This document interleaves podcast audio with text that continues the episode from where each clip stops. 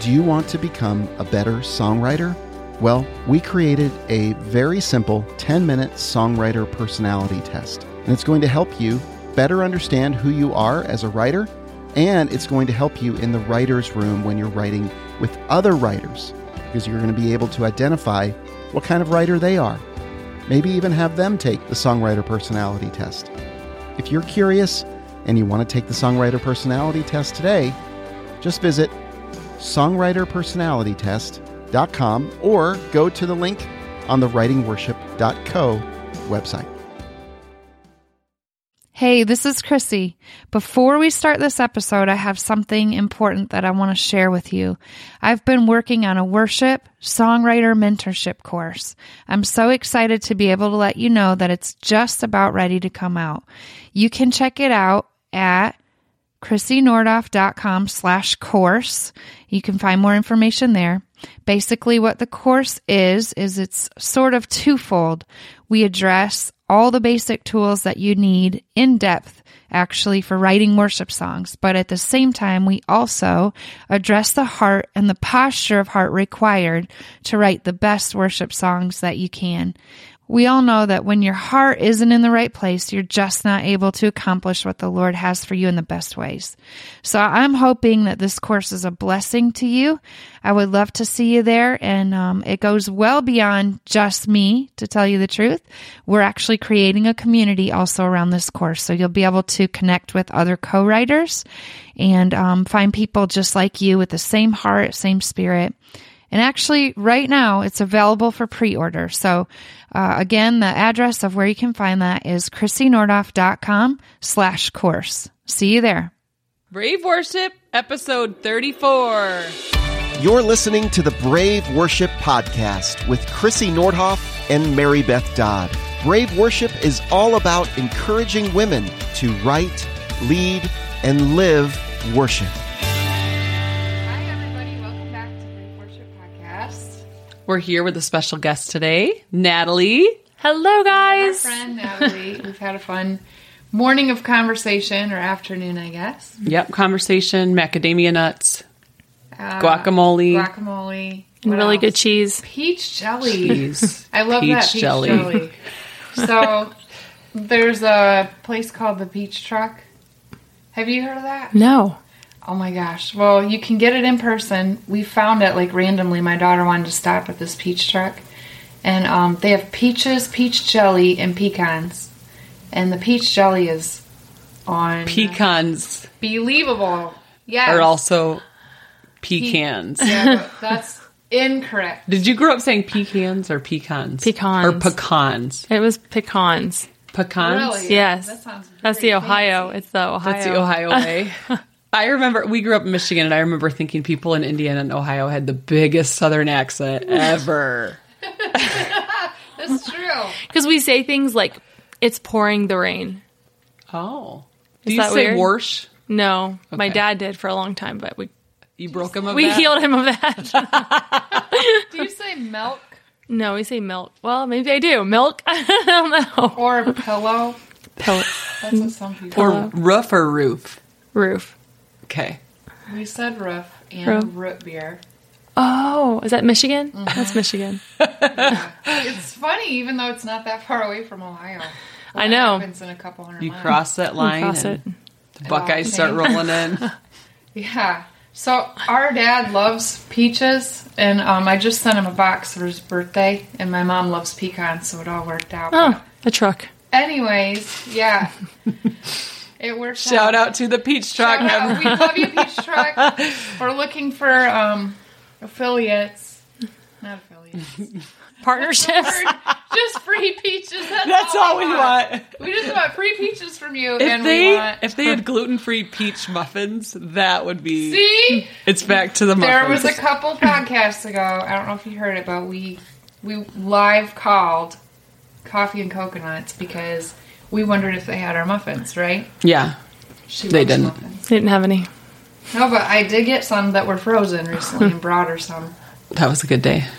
So we are foodies, just a little bit, I like it. right? Totally. So, what else? Were you saying something else? Nope. No, okay. I thought we were. I was just talking about food. Okay. I love it. Well, we snagged Natalie. She's in town for our Brave Worship night tonight. Yep. So that's going to be exciting and fun. And we got to meet you, Natalie. How long has it been now? Uh, two, it's been exactly two years. Two years. Yeah. Wow. Yeah, I was, we were talking about that actually because I came in for one of the nights of worship that you guys did um, for this Girls Write Out. Yeah. And it was so cool just to, you know, my whole life being in Ohio and kind of watching uh, where the worship scene my whole life to be able to come in and just kind of sit and be part of something and to realize it really is a family like what you guys had established what didn't feel um, exclusive. It felt very invitational and i think that's what i was drawn to more than anything was just this idea that we could all be together and share um, in everyone's successes and processes because we're all kind of in these processes. Um, i was hooked. Started coming once a month from there so That's so awesome. Well, um, can you just share with us a little bit about your history and sort of where you are today, like what you're doing now? So just that whole story yeah of where God's brought you. So we've established I'm from the Buckeye State, Ohio. So born and raised Cincinnati, Ohio, and uh, my dad was a pastor all growing up. Um, mostly small, non-denominational churches off and on, but primarily in the Church of God, which um, here in Tennessee would be affiliated with Lee. University. So, yeah, I grew up in the Church of God um, and really had a dad who was high missional. Um, we just spent a lot of time in the inner city and prisons and nursing homes and that's kind of where I started leading worship first was in those little settings where we would get someplace and there would be like an old out of tune upright piano. Um, maybe somebody who had a guitar and because I was this willing, excuse me, 8-year-old, I would just start singing, you know, for the people in their beds when my dad would give um, communion at nursing homes or at the inner city, they had to listen to worship before they could eat. So I would sing a couple songs, and um, I think is where I've realized the power of people singing together. So whether we were singing because they had to sing before they could eat, or whether we were singing because we were giving somebody their final communion before they crossed over into eternity, it was just these moments of just corporate singing that. Um, began to show me the power of what happens when the local church worships together. And I became addicted to this um, presence of God, just where He met us wherever we were. So if we were under a bridge handing out blankets, or if we were in our church service just normal, He always met us, and it never felt different. He was just the same. Um, and I wanted to be part of that forever. So I just kept looking for those opportunities. So grew up doing that for a very long time and then went to um, a secular college, Miami of Ohio, and got involved with Campus Crusade for Christ there. And there it was worshiping through seasons of just transition and everything. And so even though I didn't expect to end up being a worship leader, if I'm being honest, I kind of thought being a pastor's kid was enough. I had served my time in ministry. Um, I majored in exercise physiology and kinesiology and went the science route, but could never get away from just what it felt like to be in corporate worship with everyone. And so I never stopped. I was um, bivocational for a long time. I was a phys ed teacher, personal trainer, uh, worked with clients and did some sales. And eventually the Lord reminded me that He had called me for a purpose and kind of reminded me of all of those years of just faithfully serving wherever he asked me to. And I just haven't been able to stop um, es- to really escape it. And so now I um, fast forward, I'm 38 years old and I'm in Colorado Springs, Colorado at New Life Church as one of the pastors, the worship pastors there. Um, and again, it feels the same. I get to lead worship and be in worship constantly with the church. And it's my favorite thing. So you've it sounds like you've done a lot of ministry like with your family then basically. Are you still doing ministry with your family? Yeah, it's funny. Um, when we moved, so I've been in Colorado Springs about 18 months, and it was the first time that anybody has left Ohio. So I'm talking grandparents and cousins and aunts. It's very much been, Ohio's been our central spot. So for us to go, I think our whole family knew that the Lord must have been very clear for us to move our family thousands of miles away. Um, and so it wasn't very long, maybe four months, that my mom and dad began to feel the Lord drawing them out um, to partner with us at New Life. And so my mom and dad live with us out there now in Colorado Springs, and they serve. My mom's actually on staff at New Life now um, in a in a role that has been a dream for her to work with children. And my dad works at the local school, but then volunteers at the church. And so even though he's not the senior pastor, and we're not working in that same high capacity. Um, we're kind of all together. Like my dad feels, and he'll tell me this, that for years we supported him. And now he gets the benefit of supporting us, and that it's a gift to him to be able to watch our girls for us while we do ministry, um, to be able to bring them to the church for us, or for him to be part of the men's ministry but not actually have a title. Um, so it's been very freeing for him as a retired pastor to kind of give back to his family after all those years of us doing the same for him. So it's kind of a give and take now, I guess, as we get older. That's cool. Yeah, he said something kind of profound, and I, I didn't know the weight of it until he said it. He looked at me about I don't know a year ago, and he said, "You know, Natalie, you'll always be my daughter." He said, "But you know, we're kind of like brothers and sisters in Christ now. Like I raised you, and you're doing this ministry now." But we're partners, like, and that's exciting because when we get to heaven, that's what it's going to look like. We're going to be mm. partners. And so it just, it's interesting to grow up your whole life and be in this pastor's family and then to become a pastor and to watch how the Lord kind of brings all of it together. It's neat. That's cool. That's really cool. So, how? Um, tell us a little bit about how songwriting has been a part of your journey.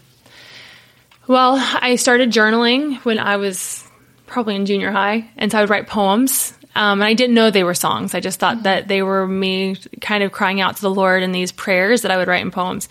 Um, and so I have probably 50 that I have in a box. And I started putting them to music um, in college. And, um, but I always did it in private. And I, because being 36, we're the first generation that lived pretty much 18 years with technology and 18 years without. You know, we kind of Yeah. have had both. So we didn't know the power of social media. We didn't know we could share songs on YouTube. We didn't know that we could promote ourselves. So most of the songs that I was writing in my early 20s were very private in the church sanctuary where my dad was the pastor, um, sitting next to a grand piano and just ri- singing my journals was pretty much what I was doing. Um, and I didn't know that people would want to listen to them Yeah. ever. Like, um, and then I was, as I got older and I would sit in church services, I would feel the Holy Spirit as things were coming to a close with the altar call, or if I was at a nursing home or at a prison, and I would feel the Lord remind me of one of those songs mm-hmm. and say, this song would be perfect for this moment. And I would think, but nobody knows it. You know, nobody knows the song. I haven't, I haven't even written it down. And I would just, by obedience, just go to the piano and just sing one of those songs that I had just written, you know, maybe a week ago at that piano. And then as technology has improved over time, we've started to connect with other writers. And so for me, what the, the best thing that has happened in the last three years in particular has been for me to be able to partner with other brothers and sisters in the writing community and in the local church and not just say, what is God speaking to me individually, mm-hmm. but what is God speaking to the global and the local church? And how can we partner together to say it in a way that makes people want to sing it? Hmm. And I think that has been the g- biggest gift to me as a writer is not just holding it in anymore, even though those are great moments where we just write for the Lord and we write for ourselves. Um, but for us to be able to come together as a community and say, oh, he's saying the same thing to me, or oh, he said it that way to you, he said it this way to me, but it's kind of the same thing. And then to sit down with those melody makers and the producers and to hear it come to life and then to hear the church sing it. Um, for me, it still feels very private and intimate, even though we're um, singing it in a larger scale. And it, it's just still such a gift that the Lord gives us these words and these melodies um, that would put the truth of the gospel on the lips of his people. And that it would give them a new reality of who he is as he's revealed himself to us. So, in the past couple of years, it's gone from me just kind of sitting down and throwing things down to being very strategic about why I write the things I write and how I write the things I write and spending time in His Word so I write the correct things for the church to sing that He would want them to sing. And then getting to be in community with Brave um, and with New Life Worship and to be able to sit down with people that have been doing this a lot longer than me and to learn from them has been humbling. And honestly, sometimes I have to pinch myself because when I was 21, this was my greatest dream was to write songs for the church. Um, and I'm, and I'm doing it now. And so I just give thanks to the Lord that he saw that dream and I get to do it. Yeah. That's so cool.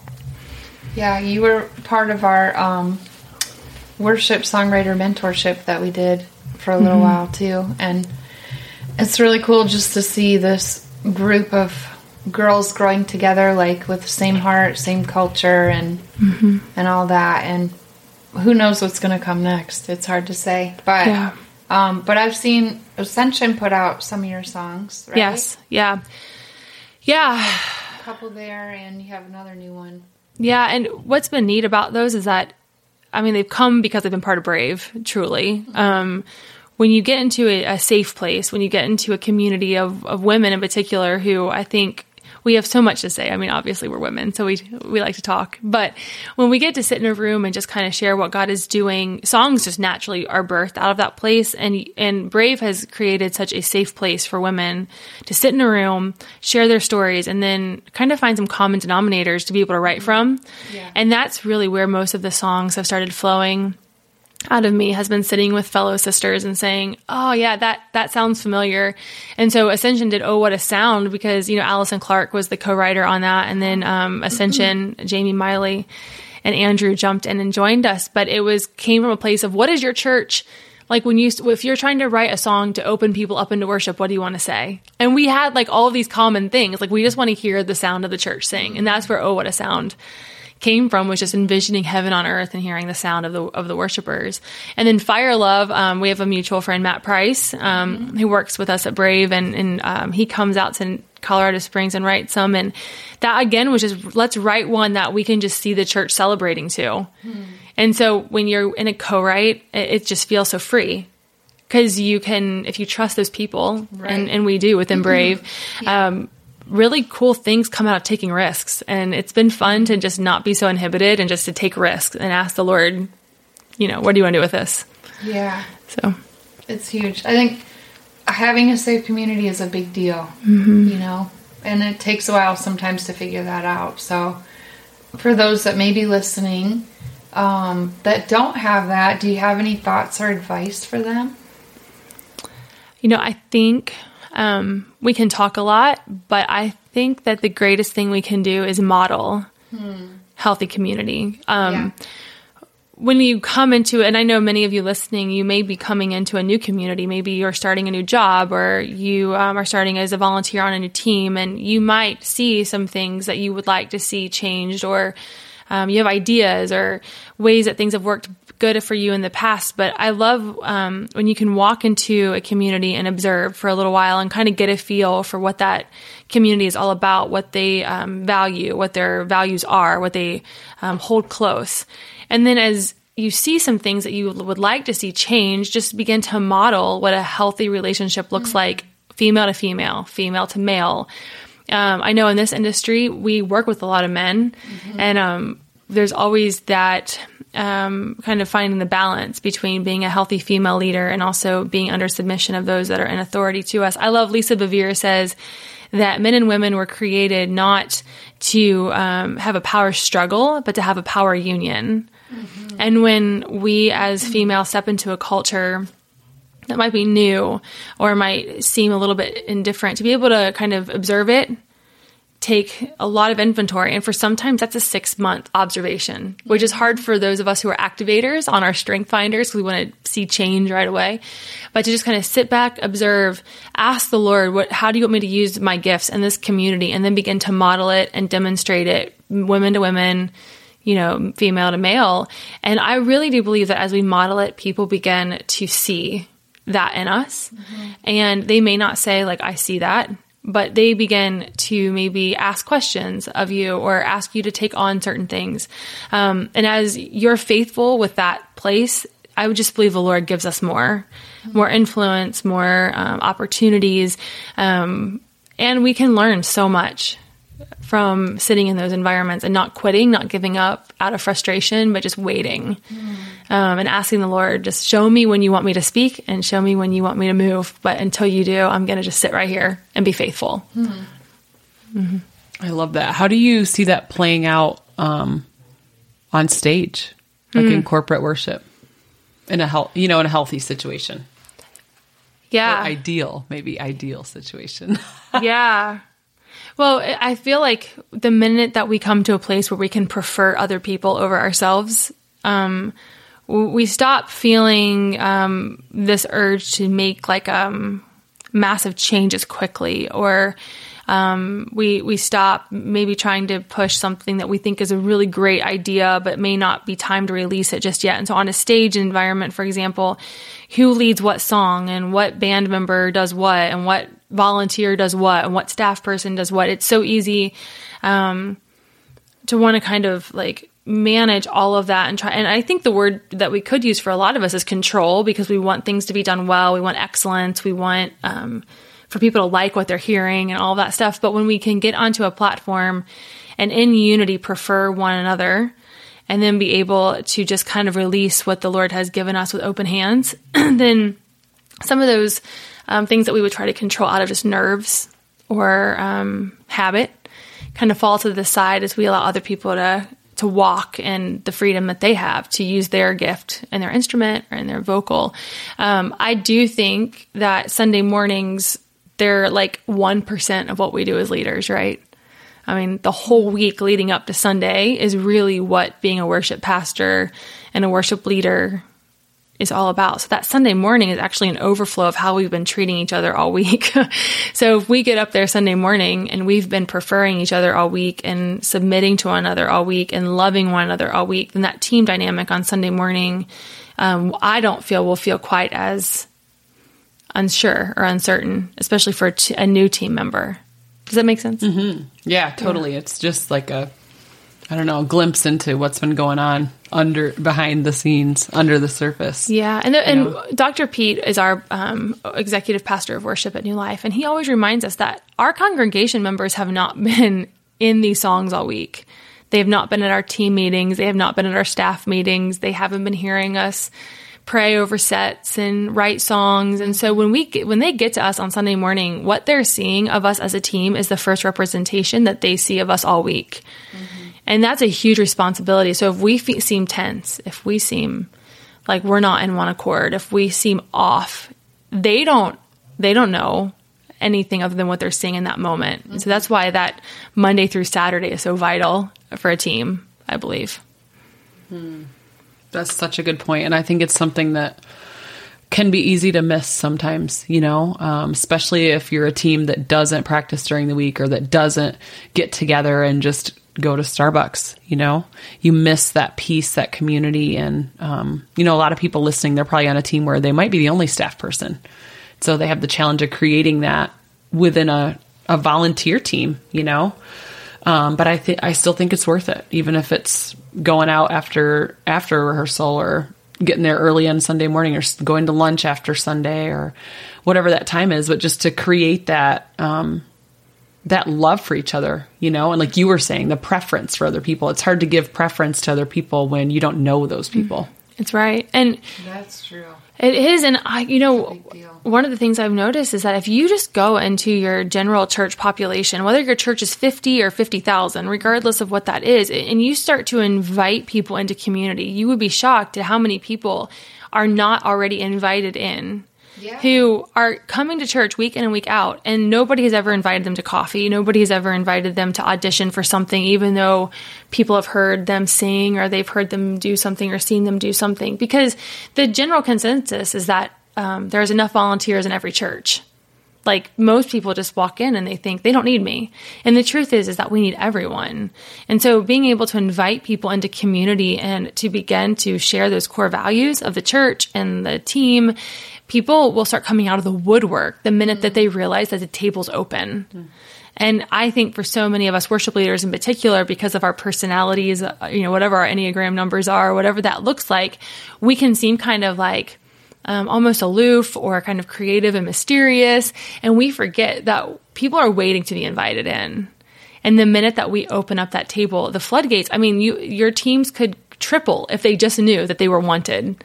Um, and so I do think that inviting people to coffee, asking people to come and just have a conversation in your office, even, um, opens up that door. And the possibilities are endless for the local church if we would begin to do that. Hmm. I've seen that a lot of times um, that way, where there's more, especially in this town, where there's more people that want to plug in than there is a place for them to plug in. Um, and it's hard because honestly, if they're in the body like they're in the body for a reason, right? Like, there has to be a place for them um, that no one else can fill. And um, how do you go about necessarily always finding those places? What do you guys do? Well, that's what I loved about Brave when I first came to the Girls Write Out. It was that even though not everybody could share a song, because that would be impossible for us to hear 50 songs, you opened the door and you said, come and just be part of the community. And at New Life, one of the things that I do love that we're starting to do is we're starting to just identify individuals that we know, we see something in them from young all the way to people that have been around for a very long time and kind of inviting them in to be we don't call it auditions we call them evaluations and we sit down in a room with them and just hear their stories let them play for us let them sing for us and we just start having dialogue like what brought you here? And not just seeing people as whether or not they can play something or sing something but actually find where they started serving. A lot of people in the local church start serving as a nursery worker or as a janitor, and they just happen to be singing while they're doing it. And so, kind of opening it up and saying, What do you do? What brought you here? How long have you been part of the community? And then developing a relationship with them that's not just based off the platform Yeah. Because the reality of it is is that 90% of the people that come in and we evaluate or that we audition and this is globally i'm pretty sure are probably not ready to be thrown into a main leadership role on a larger platform smaller churches have a little bit more of that luxury to be able to ut- utilize people at a different level. Um, but we want to give people realistic expectations. We want to love on them and not just to make them feel like they came in and did like an american idol audition and we're told you're not good enough right? So we don't want that feeling of this pressure. And so what i love that we're doing is um, we help people find out what the next steps are. And instead of just saying, "Oh, you're not good enough, you should go," you know, volunteer in children's, we don't want to get like just start passing people around, but start finding out what their other options are. Like, "Oh, you love admin task. Well, why don't you help us with planning center? We could really use some help." getting you know planning center organized or oh you love children well i know that they need some help with um, volunteers on tuesday nights at their rehearsals you should go and let's get you plugged in helping with children's worship or oh i didn't know that you had a teenager let's get you plugged in volunteering with some of the new life worship that happens at our high school level. And it just gives people a place Yeah. where they have some ownership and they still get to say i'm part of this. Even if it may not look like what they thought when they came in. And I think part of it is, um, you know, in Corinthians it talks about accepting the gift, like accepting your gift. Some people see their gift as as something other than actually the gift they've been given, yeah and the actual gift that they've been gi- given, they're not willing to accept. Oh, so good. they're they're chasing after a separate gift, which has actually not been given to them. Do you know what I'm saying? Absolutely. And that's tough. Like mm-hmm. that is tough because pastorally, you're in a position to say, let's evaluate your gifts. Like mm-hmm. let's look at what your strongest gift is and and just being the person to redirect and say, this is actually not only your greatest strength, but it's where we need you. yes And when those two things line up, that's a connection. it isn't i think it's probably the hardest part of being a worship pastor this is what i think separates the worship leader or the singer from the worship pastor mm-hmm. because these hard conversations of sitting across from some, from somebody and saying i think you believe this but actually we see this is a hard conversation and the first time i had it i was 30 years old i'll never forget I had to sit down with a girl who felt like her whole life this was what she was called to do. And it was so hard because she was not good at it. Mm-hmm. And she sat in my office and she wept. And for the first time in my career as a worship leader, I wept with her. Hmm. And I asked the Lord when she left my office, why am I struggling with this so much? Because I've said no to people for 10 years. Right. And I literally heard him say, because you finally know how much I love my church. And when my children hurt, I hurt. And you're hurting right now. So congratulations, you have crossed over from singer to pastor. and I felt this release of like, I'm like bawling in my office because I cared enough to cry over her. And I didn't know, I thought I had been become so hardened by being a pastor's kid.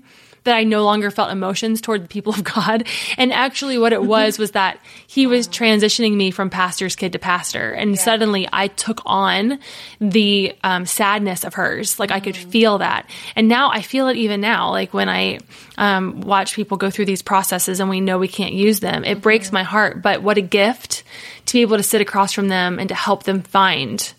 Well, and honestly, like, you know, it just sort of reminds me of that verse train up a child in the way he should go, and when he's old, he will not depart from it.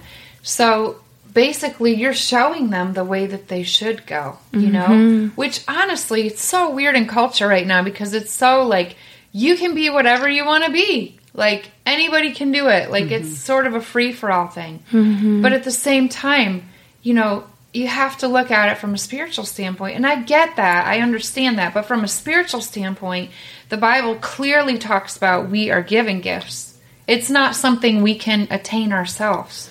And and being able to speak that into somebody's life, I mean it is life changing for them. And it and it may be a hard thing at first, but it's it's always going to end up positive because they're going to end up better, um, happier, um, more fulfilled when they're chasing after the gift that God actually gave to them. Yes. And that's what I've noticed. The people that I've had to say no to have become very dear friends in some settings Yeah. where we've realized that they had this other thing that they could do so well and they're like thriving Yes. because somebody finally sat across from them and in love yeah. said, I see this in you. And it kind of is like a Timothy, you know, Paul Timothy kind of relationship in a lot of ways with, Right. with worship pastors and younger volunteers and Mm-hmm. people because you're kind of doing what he says to do, which is to speak life and prophesy over them. Right. And to speak those words so they won't forget them and they'll hold on to them even when they're having hard days. They know somebody believes in them.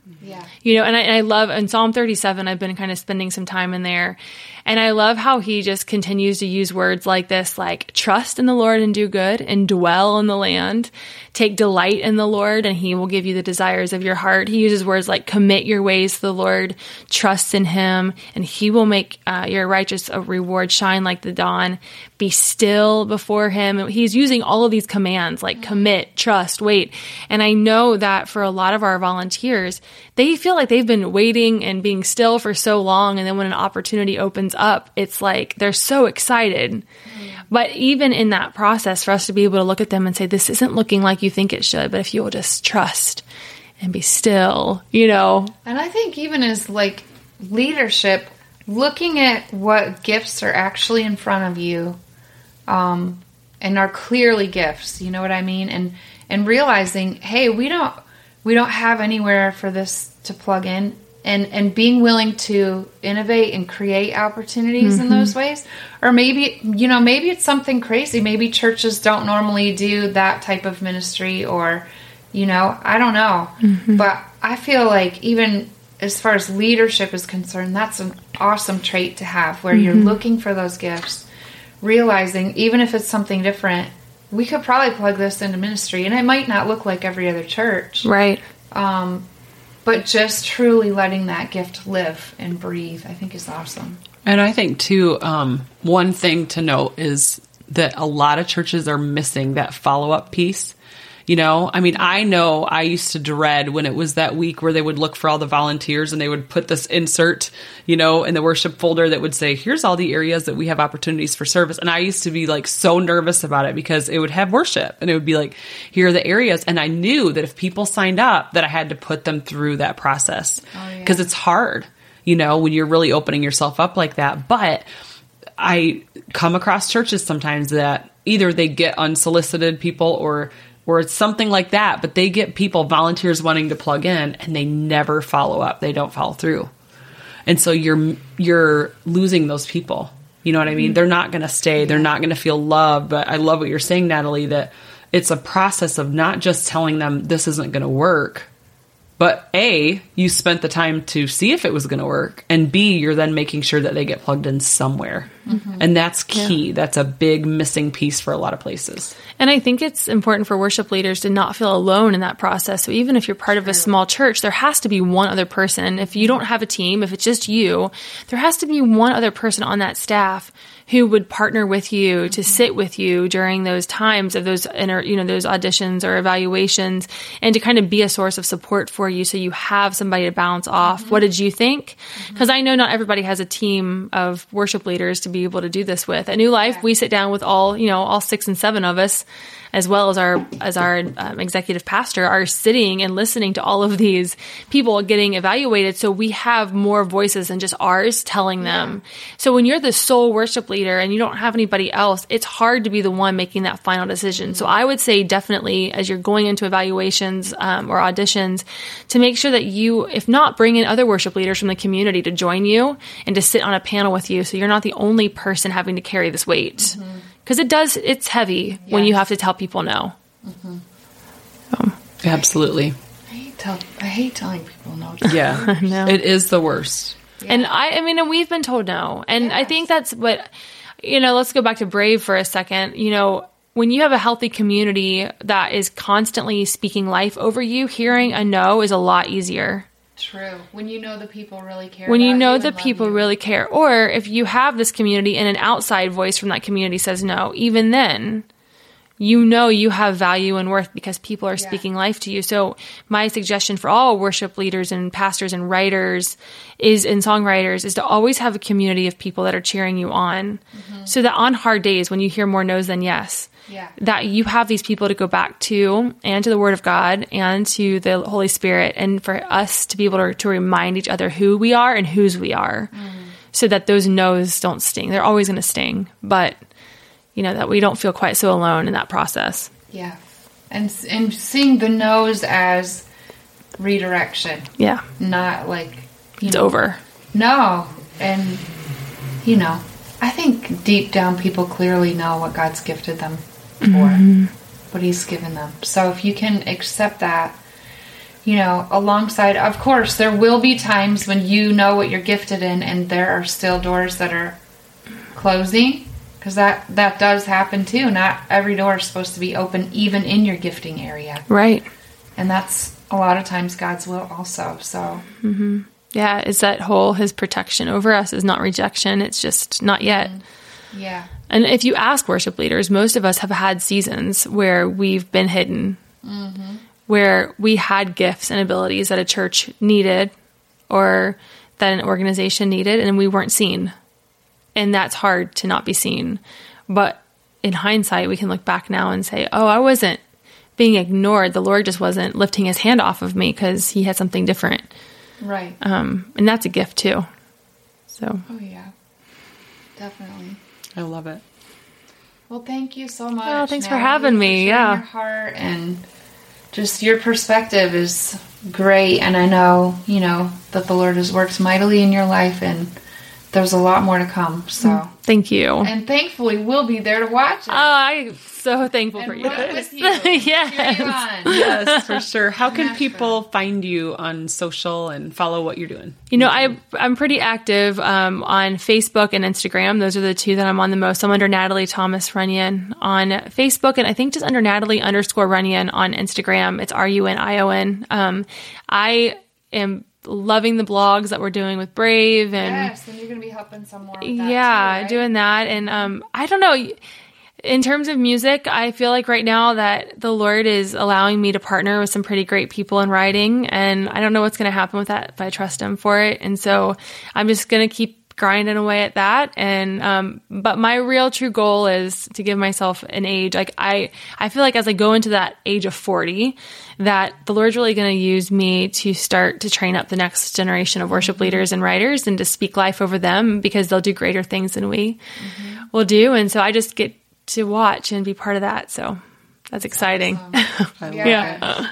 It. Thank you. Okay, well, we'll have you back again. We'll Thanks. get Natalie update. Yeah. Yes. time. For sure. thanks guys Yeah. All right. You guys connect with us at braveworship.com, facebook.com slash braveworship, Instagram brave worship, and all the different ways. We'll see you soon.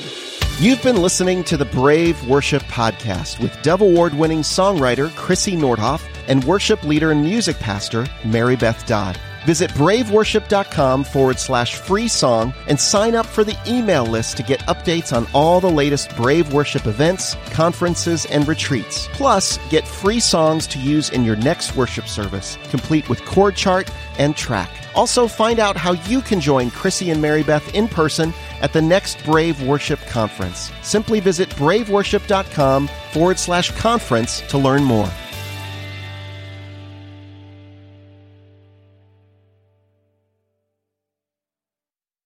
The times I've grown most as a songwriter are the times I've had mentors showing me the way. If you're looking to grow as a songwriter, we're now accepting applications for our worship songwriter mentorship.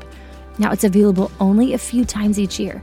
The Worship Songwriter Mentorship is a songwriting intensive that will help you craft impactful worship songs. It's a course created by Dove Award winning and Grammy nominated, uh, drumroll here please, our founder, pro songwriter Chrissy Nordhoff. It's a small group community, and it's led by other songwriters over the course of nine weeks. It's an intensive course and a small group co writing environment, and that means you'll be added to a special group of about 12 writers, give or take. Each group is led by experienced songwriters, some of them my dear, dear friends, and I've even gotten to lead a group or two. Rachel here, by the way. We love the church and we love to champion fellow worship songwriters just like yourself. In this mentorship, you'll learn how to write songs for you and your congregation. You'll go deeper in your intimacy with Jesus. You'll get the tools needed to help craft songs more easily and never run out of creative ideas. Okay, I know it sounds too good to be true, but trust me, this course is a game changer. You'll learn how to leverage your unique songwriting personality and connect with other like minded writers in a meaningful way. Truly, I can't think of another course, group of people, community that has impacted my songwriting the way that this mentorship has. If you're wanting to take the next steps in your songwriting journey, then apply now at the link in our show notes. We hope to see you there.